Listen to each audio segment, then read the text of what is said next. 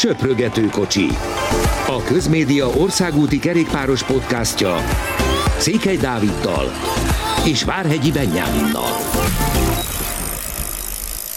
Köszöntünk mindenkit a legújabb kiadásban. Most már hétről hétre, hála Istennek, valóban olyan podcastek születhetnek, amelyekben versenyekről, szakaszokról is beszélhetünk. Az előző hét szintén egy olyan volt, ami sok mindent tartogatott magában, például azért a San juan ami sok szempontból volt egy nagyon érdekes, és szerintem kifejezetten jó kis verseny. Mire fogsz a leginkább emlékezni, Benni, erről az idei San Juanról?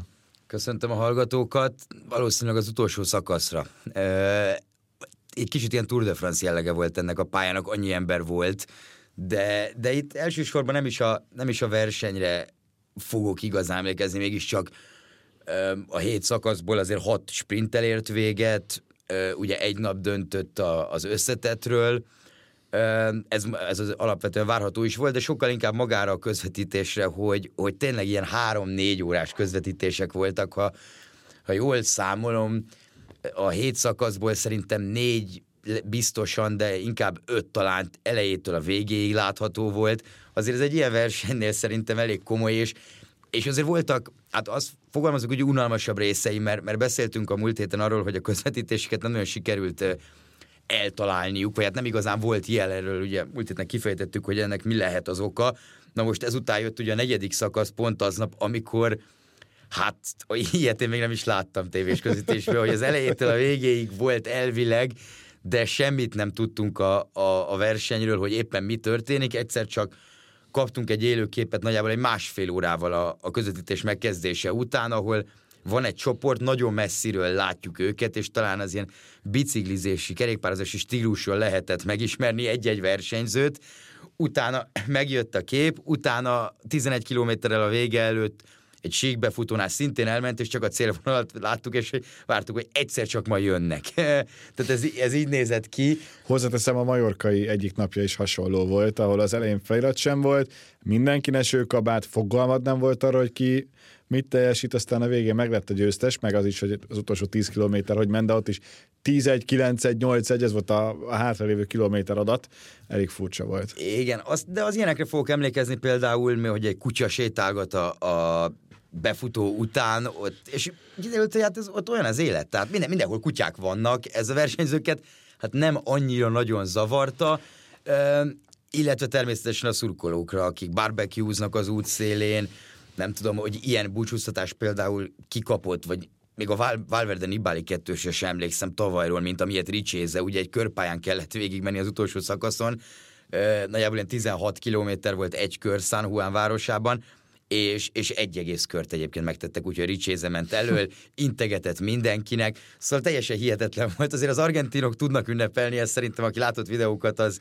az ez a foci VB után az pontosan tudja, de, de az ilyen, ilyen dolgok miatt szerintem ez egy nagyon kellemes kis verseny volt, főleg így, hogy tényleg nem az volt, hogy az utolsó egy órát láttad a szakaszokból, mert, mert így azért volt egy kis varázsa az egésznek, és, és most eltekintve ugye az első szakaszos dologtól, amikor nem nagyon tudták összerakni azt a sprint hajrát, tehát az elég veszélyes volt, meg itt az utolsó szakaszon, amikor hát Fábio Jakobsen elég erősen dés, Beszéljünk erről, ez volt a legközelebbi. Az valami egészen döbbenetes történet, hogy egy szurkoló hogyan tudja ott a mennyivel 70-nel tekerő versenyzőt így arcon vágni, volt is fénykép utána, hogy mennyire piros volt az az oldala Jakobsennek, egészen döbbenetes, és tényleg a jó Isten segített abban, hogy itt most ne legyen egy, egy lengyel verseny, körverseny kettő, és ne legyen egy óriási bukás, mint amilyen volt annak idején. Csoda, hogy ezt az egészet így megúszta. Ettől függetlenül erre valamit egész egyszerűen ki kell találni. Igen, és talán a dupla kordon lenne egyébként a legalkalmasabb erre, hogy ne tudjanak benyúlni a nézők, mert az a baj, hogy ez most lehet mondani, hogy oké, okay, Argentina, és akkor azért van, de látjuk, hogy mindenki telefonnal vagy zászlókkal állott a, a célvonalnál, és mindenki hát egy-két felvételt szeretne csinálni. Most az, hogy ezeknek mi értelme van, mikor vissza tudod lassítani, meg tudod nézni az interneten egyébként, sokkal jobb minőségben, meg sokkal többet látva, nem, nem tudom, hogy ez, ez miért ennyire fontos. Hülyék mindenhol vannak, na, fogalmazzunk így. Nagyon nagy szerencse, hogy, hogy tényleg nem történt semmi Jakobsen is azt próbált mondani, hogy hát ő is kicsit hibázott, mert nagyon kiment a kordonhoz. Egyébként ha látjuk, hogy mondjuk a, a kereke mennyivel volt, mennyivel volt tehát mennyire nem ért hozzá a kordonhoz, tényleg milliméterek voltak a kettő között, szóval az is nagyon veszélyes lett volna. Egyébként a kordonokkal magukkal ezen a versenyen nem volt baj, mondjuk egy Majorkához összehasonlítva, ahol sokszor ezeket a belógó lábakat láthattuk a kordonoknál, amit már nagyon régen el kéne felejteni szerintem főleg.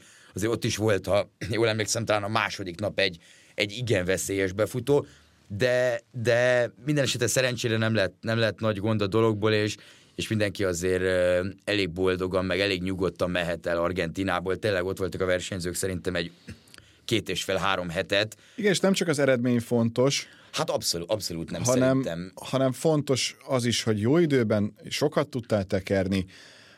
A jó idő az nem csak azért fontos, mert, mert jobbak az edzés körülmények, a lelkednek tesz nagyon-nagyon jót az, hogy, hogy ilyen légkörben és ilyen hőmérsékletben, közegben tudsz tekerni. Ugyanakkor nekem egy picit aggasztó ez a Miguel Ángel López féle összetett győzelemről, azért nem feltétlenül jókat hallottuk. Hangsúlyozom, hogy most nem feltétlenül a doppingról van szó, sokkal inkább arról, hogy a személyisége nem a létező legtökéletesebb. Milyen üzenete van annak szerinted, hogy ő nyerte az összetettet?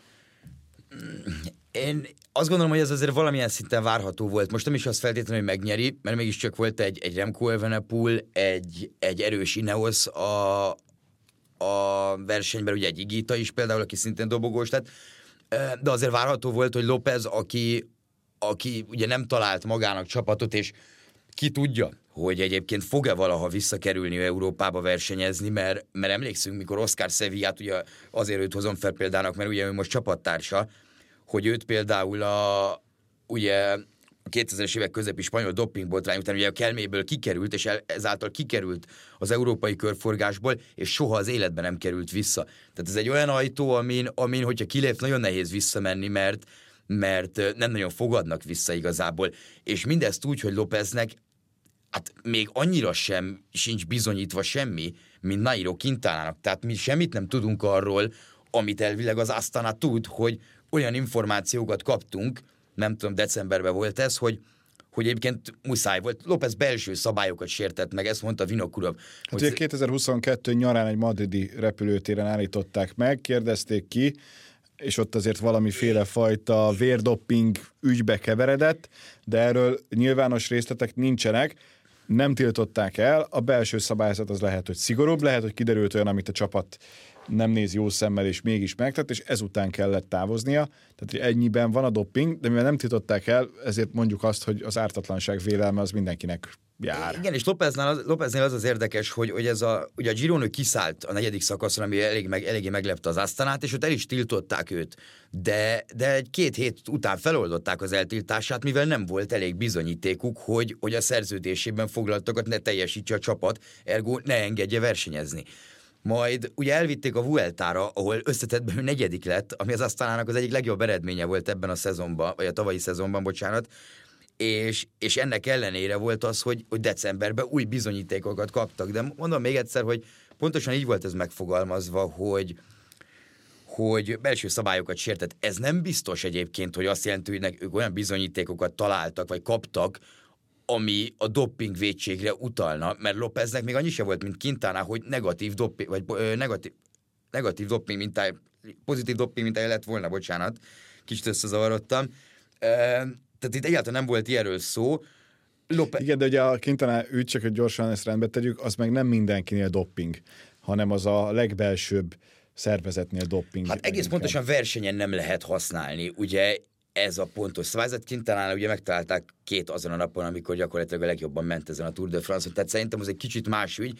Ez a Lópezes nagyon érdekes. A Medein nyújtott neki egyébként egy hát, hogy segítőkezet. segítőkezet. Kintánának is próbálta, de Kintának köszönte szépen. Ő még erősebbnek érezte magát. Annak. Igen, bár Lópeznél szerintem egyébként nem erősebb, mint, mint versenyző, de Miguel Ángel López azért a világ egyik legjobb hegyi menője. Ezért engem nem lep meg az, hogy 2600 méteren egy olyan versenyen, ami neki és a csapatának, hát tényleg az egyetlen olyan verseny szerintem, leszámítva mondjuk pár 2.1-es európai egy nap, több napos a nyáron, például, ha jól emlékszem, a Székely körön szokott indulni a, a medein, vagy valamelyik... Megnézném.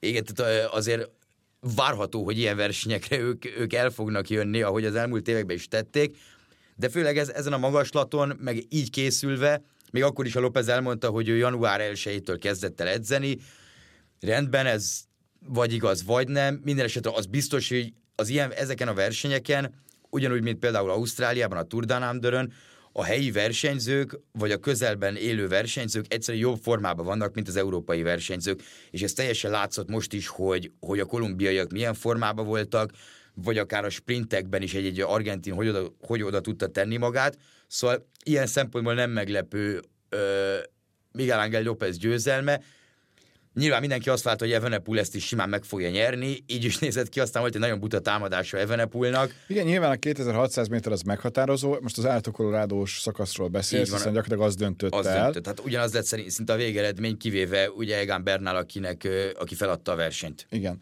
de, de hogy ott, ott Evenepul tényleg első pillanatra úgy tűnt, hogy fú, de nagyon-nagyon erős, aztán kiderült, hogy az egy nem jól indított és nem jókor indított támadás volt, és hát még Ganna is ahhoz képest az elég alaposan elverte, és meg Gannáról is beszélünk, mert szerintem ő is nagyon érdekes, de akkor még fejezzük be ezt a, az Evenepult, ha már szóba került. Igen, tehát ezt elmondta ő is, hogy ez egy buta támadás volt, de igazából eh, ezek a versenyek... Itt lehet kockáztatni pont, és pont ezt akartam én is mondani, hogy, hogy ez egy olyan verseny volt, ahol megnézheti, hogy hol tartok éppen és egy ilyen támadással pontosan meg tudja nézni. Nyilván, ahogy ő egyébként vissza, eh, visszahozta őt az Ineos vezette sor, utána támadtak Lopezék egyből, egyértelmű volt, hogy ott nem lesz ereje neki. Nem kapott egyébként sokat, mert, mert maga, mint hegy, ez a hát 80 kilométert mentek egyébként felfele zsinórban, tehát az utolsó 80 az felfele ment, de, de ezek ilyen nagyon kis százalékok, tehát 3-4 százalékos átlagok. Itt tényleg a, a magaslat, meg a, meg a hőség az ami, az, ami azért gondot jelentett. Bár ezen a napon egyébként már nem volt hőség, a fent a hegycsúcson, bár 2600 méterről beszélünk, 14 fok volt, az azért már nem meleg, de, de ez is megüthette egyébként Evenepult. Minden esetre az látszott még az utolsó szakaszon, ők még azért Quinn simmons megpróbálták, azért nagyon szép támadás volt, ilyen 14-jel a vége előtt, hogy majd meglátjuk, meglátjuk mit, csinál, mit lép erre a medein, vagy a teljes mezőny.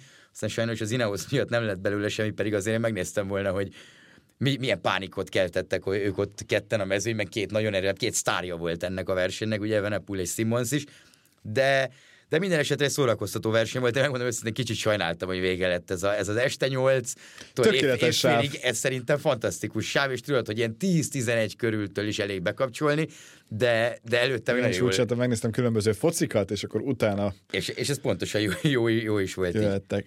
Beszéljünk még egy picit Gannáról, mert róla azért revesgették azt, hogy előbb-utóbb lehetséges, hogy ilyen egyhetes versenyek összetettjében akár nyerhet is, még úgy is, hogy van egy-két hegyesebb etap.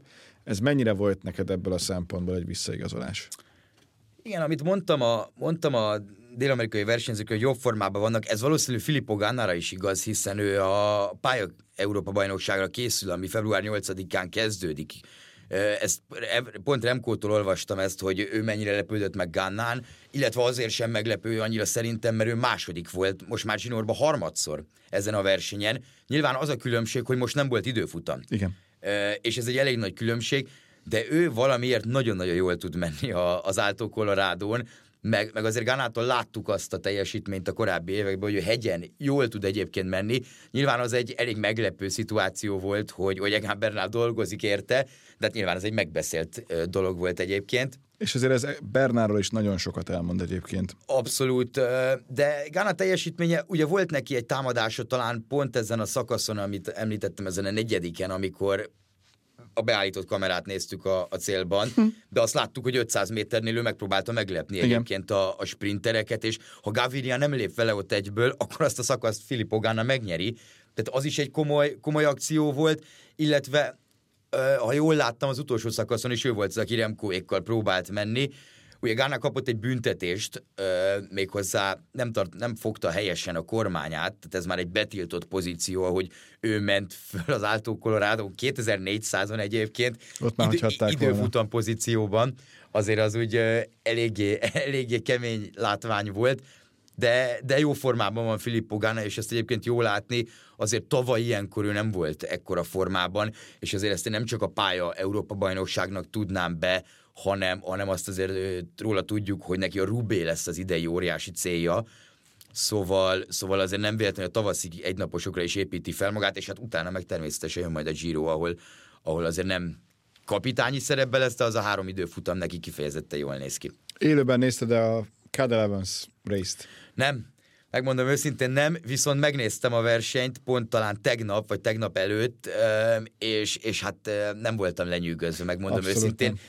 Ez egy olyan pálya, amitől én sokkal többet vártam, de hasonló hasonló jellegű pálya, mint a Mount Loft is, az utolsó szakasz volt ugye a Tour de Landeren, ahol szintén elmondtam, hogy, hogy nekem kicsit, kicsit többre számítottam. Az az igazság, hogy ezek az emelkedők nem annyira nehezek, még ha ötször kell őket Persze. megtenni, akkor sem. Hogy különbséget alakítsanak hogy, ki. hogy nagyon, hogy meg tud nyerni a versenyt. És, és voltak próbálkozások, főleg az utolsó egy-két körben, elég komoly próbálkozások is, de, de végül is nem igazán jött össze, ugye emlékszem, Jay Hindi legalább háromszor támadott ezen a versenyen, O'Connor is próbálkozott, Jay Vine-nak is volt egy-kettő, de, de végül hát egyetlen támadást tudott elmenni, ugye Sven-Erik Biströmé, aki szintén elég jó formában van itt az Ausztrál nyáron, illetve Mauro Schmidt, de őket meg az utolsó kilométeren belül érték utol, és, és hát végül Marius Meyerhofer nyert, akire kevesen számítottak. Az biztos, de... azért voltak sokkal nagyobb nevű versenyzők ebben a mezőnyben. De ilyen sírást én, én nagyon ritkán láttam verseny után, amit tőlem, mert nyilván egy 20 éves fiúról van szó, tehát ez nem véletlen. Tavaly emlékszem, a Tour de Hongrie, még beszélgettem is vele az egyik szakasz előtt, interjút készítettem vele, így, így az arca nagyon megmaradt. A, a DSM-nek volt, hogy Fura, akkor, hogy akkor nem sírt. A sprinter, akkor nem sírt, viszont nem is nyert. Reméljük, reméljük az idén újra láthatjuk majd őt a mezőnyben itt van. Nagyon sok majorkai egynapos verseny volt. Itt igazából nyilván mindegyikre ki lehetne térni, de leginkább Gozens az, akiről lehet beszélni. Hogy működik az, hogy kétszer egymás után gyakorlatilag ugyanazt meg tudod csinálni? Hogy az egyik napból nem tanul semmit a mezőny. Nekem ez nagyon furcsa, ráadásul nem fárad el úgy Gozens, hogy másnap a végét azt ne bírja nagyon érdekes volt mindkét győzelem a Kobi Golsensnek. Meg Én nagyon sajt, hogy ilyen borzasztó idő volt, azt gyorsan hozzáteszem. Szerintem ezt ők is. Majorka is. Mert, mert Majorkára lemész, és... Nem erre számítasz. És ilyen időben kell öt napot versenyezni. Igen, és hogy végig, tehát nem az van, hogy, hogy, hogy van egy rosszul alakuló nap, hanem tényleg végig ugyanolyan bocsánat a kifejezés, mocsok idő van. Igen, és ráadásul itt ilyen nulla fokok is voltak a napokon, pont az egyik Gossens győzelemnél, hogy tényleg nulla öt fokok, a, a szél szerencsére annyira nem volt zavaró, viszont, hát, ez, viszont ez... Tour de Hongrit is lehetett volna ebben az időben rendezni. Viszont ez így nagyon nem segített, főleg, hogy láthattuk azért több, főleg az első napi lejtmenetek után, hogy, hogy ahol nagyon sokan buktak, ugye McNulty, Bjerg, uh, ha jól emlékszem, Vellens is esetett, az, az UAE-nek ez nagyon-nagyon rosszul sikerült, Trentin is, de, de még voltak azért bőven versenyzők, akik szökésből buktak ki, de, de itt tényleg arra akarom felhívni a figyelmet, arra szeretném felhívni a figyelmet leginkább, hogy, hogy nagyon sok esetben érezhető volt ezt követően, hogy, hogy sokan nem kockáztattak a lejtmeneteken, mert az egy dolog, hogy, hogy olyan pályák voltak, amik azért nehezek, és mondjuk nem mindig mész olyan tempót felfele, főleg, hogy voltak nehezebb napok, nehezebb emelkedőkkel, meredekebb emelkedőkkel, de, de azokról le is kellett jönni. És tényleg ezek a majorkai utak, láthattunk néhány olyat, hogy, hogy nagyon szűk utak, nagyon kanyargós, technikás lejtmenetek, itt azért egy január végén egy 1.1-es egynapos versenyen, hát nem úgy kockáztatsz, mint hogyha a Tour de France-on mennél lefele, Ö, és ez azért nem azt mondom, hogy rányomta a bélyeget, de egyszerűen voltak, akik bátrabbak voltak. Ilyen volt például uh, Marine van den Berg, aki a második napot nyerte az IF-ből, uh, azért nagyon-nagyon rosszul eltalált befutó volt, ott nagyon sokan panaszkodtak, Girmá is, Vernon is, hogy 50 méterrel a célvonal előtt még volt egy kanyar, csak hát ezt ugye tudni kellett, és úgy látszik csak az IF-nél tudták, de ott is ez a kanyargós utolsó kilométer, hát nem tudom, hogy ez kifogadta el az uciból, de az is egy, az is egy veszélyes dolog volt. Koszenszre visszatérve pedig a, a Vanti ott folytatja a labba mert új Kosta is nyert ugye egy versenyt. És még őt mindenképpen szóba szerettem volna hozni, mert az ő meg egy elképesztő sztori, hogy még mindig ott van. Tehát ő 2008-ban tudott olimpiát nyerni, ehhez képest most 2023-ban, 15 évvel később még mindig ott tart, hogy egy nem rossz mezőnyben tud nyerni szakaszt. Igen, és, és, és, és ő is azért egy hasonló módon nyert, mint, mint Kobi Gossens. Tehát Rui Costa is ez a, ez a támadós versenyzéssel tudta, tudta megnyerni a, az első napi majorkait, egy napost, nagyon-nagyon jól csinálta a Vanti. Igazából nagyon-nagyon jó kerettel mentek oda, de nagyon sok csapat jó kerettel ment oda, tehát a Quickstep is nagyon sokat tett bele az első napokban. Hát volt olyan szökés, amiben öt Quickstepes volt a 13 versenyzőből, köztük egy Alaphilippe, egy, egy, egy Bajoli, egy Cavagna, egy Van Wilder, egy Van Stevenant, tehát nagy nevek, és, és ennek ellenére is az utolsó nap jött össze nekik ugye a győzelem Iten Vernonnal, de a Vantinál pedig minden nap volt olyan versenyző, aki, aki igazából győzelemre esélyes volt, és még Girmájnak nem is jött össze a győzelem, akire hát gyakorlatilag szerintem az öt napjukból, vagy nem is tudom mennyin indult Bini pontosan, de mondjuk ha indult négyen, abból három biztos, hogy rá volt felépítve, és, és lám-lám Comic Sense pályafutása első két győzelmét kettő nap alatt ö, ö, szedte össze. És arról beszélhetünk, hogy ezek a napjai az évnek igencsak sűrűek, hiszen van egy szaudi körünk, ami még tart, kezdődik egy beszes, valamint egy valenciai kör, melyiket várod a leginkább? Olyan szinten a szaudi túrt én mindig nagyon szeretem, sokan bolykottálják ugye a korrupciós dolgok miatt, hogy mit keres Szaudarábiában egy verseny, de, de hát nem tudom, ez egy teljesen másik téma a, lát, a tájképek miatt én azt nagyon-nagyon szerettem. Tehát az annyira gyönyörű, egyébként ez a San Juanon is az volt bennem, hogy ezért volt jó ez a pár, Igen, gyönyörű közvetítés, hogy olyan volt kicsit milyen Mad max a, nyit, a nyitószakasz is. Olyan épületek maradtak fönt, hogy nem hittél a szemednek. Meg a hegyekben is ezek a sivatagi jelek, ahogy a szél összefújta, és úgy vannak meg a hegyformák gyakorlatilag, valami fantasztikus volt, és ezért hasonló van a szaudi körön is az első két nap a szél alaposan megkavarta a dolgokat, ettől függetlenül azért összejött a sprint, de ugye az a verseny péntekig tart, tehát még a, most is tart egy harmadik szakasz, ahogy ezt felveszünk, még kettő nap, kettő van hátra, ugye csütörtöki lesz a, talán a legfontosabb nap, tehát a Valenciát várom egyértelműen, mert, mert igazából nincs nagyon sprintes szakasz. A mai van, de ott is van két hegy az utolsó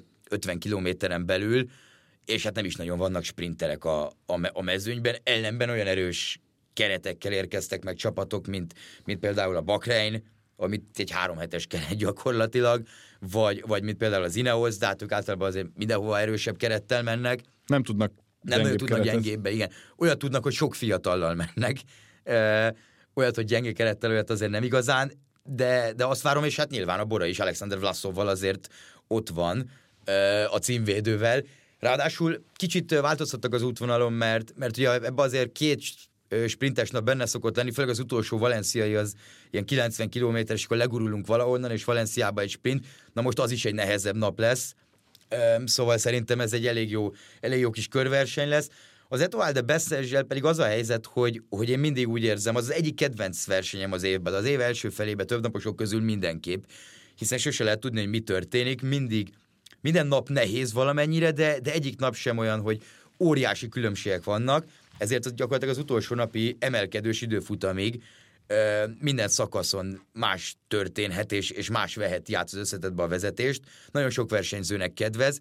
Ráadásul akkor a szél van, meg akkor a szelet mondanak erre a hétre, hogy darabokban lesz a mezőny, gyakorlatilag a teljes távon, emiatt, emiatt nagyon-nagyon kíváncsi rá az ember. Azt én sajnálom, hogy ezt tévében nem lehet nézni, az engem még jobban meglep, hogy például Nagy-Britanniába nem csak, hogy tévében nem lehet nézni, hanem különböző apokon sem. Tehát egyszerűen nincs joga Nagy-Britanniának, vagy én nem tudom pontosan kinek, de, de azt mondom, hogy a GCN-en sem a Nagy-Britanniában ez le van védve, tehát nem fogod tudni nézni a versenyt az Etoile de Bessest, ami számomra elég megdöbbentő. Tehát azért furcsa, mert nyilván ha senkinek nem adtad el, akkor az az érdeket, hogy akkor lehessen nézni ingyen, mert még az is jobb, mint hogyha nem lehet látni, úgyhogy nem tudom, hogy ezt ki hogyan intézte meg nem akarok beleokoskodni, úgyhogy nem látom, de, de ez engem mindenképp meglep. Azt megérteném, hogy nem tudom, van valaki, aki megvette, és ezért nála tudod nézni, akár előfizetéssel is, de sehol máshol nem. Atlétikában például van ilyen, hogy valaki megvette ilyen feletpályás csomagot, amit gyakorlatilag csak nála lehet nézni,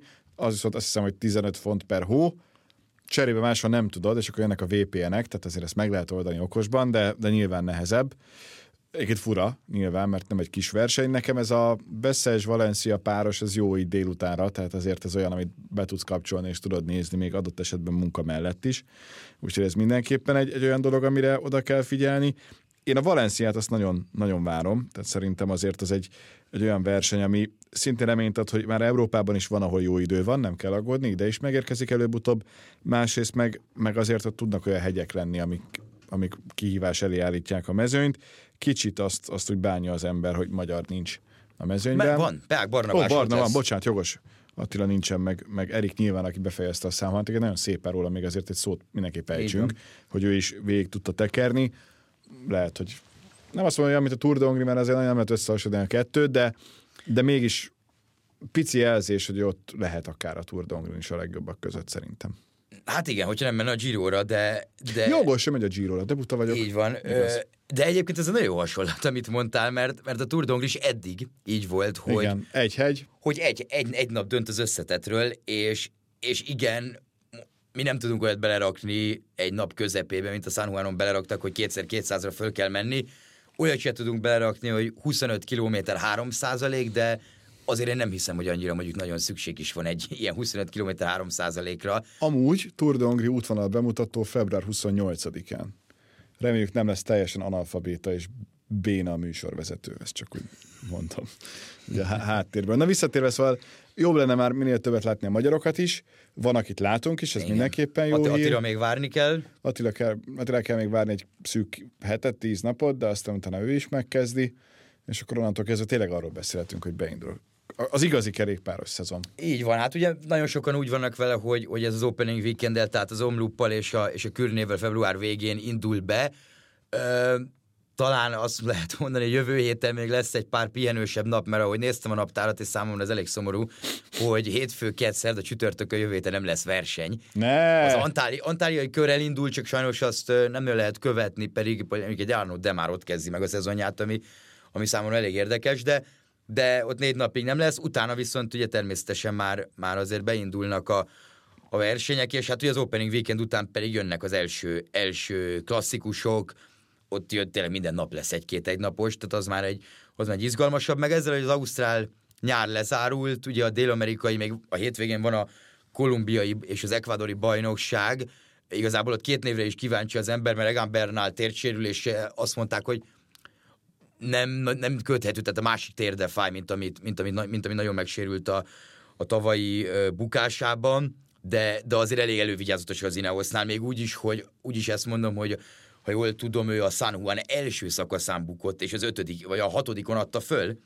szóval azért őt bőven végig tekert, nem is akárhogy, azért én azt gondolom, hogy küldött egy-két jelzést a mezőnynek, főleg a, főleg a negyedik szakaszos támadásával, amikor elment egy nagyobb szökés, és egyszer csak ő felugrott a szökésre a hegyen, és teljesen bepánikolt a mezőny, legalábbis mindenki azt mondta, az Eolónál írták, hogy teljes verseny megváltozott, illetve szerintem az a, az a negyedik hely azért elég komoly volt a, a Colorado-n is, tehát Hát de ez meg természetes, hogy mint a máshogy terheled a másik lábadat, akkor az kezd el fájni. Így van, és utána, utána mondta, hogy fáj a térde, és csapatnál mondták, hogy üljön be a kocsiba. Az biztos, az Andalusz körön láthatjuk majd versenyezni február 15-től, tehát ő ott kezdi meg az európai szezonját, ö, azt elmondták a csapatnál, hogy az európai szezonját neki ez nem érinti ez a sérülés, viszont a kolumbiai bajnokság, ami neki egyébként elég fontos lenne, a hétvégén az még kérdéses, a másik nagy név pedig Richard Carapaz az ekvádori bajnokságon, hiszen neki, ő is egy kisebb sérüléssel bajlódik, és, és azért nem lehet tudni, hogy ő a Trofeo Lagelján kezd egyébként Európában jelenállás szerint, március 1-én,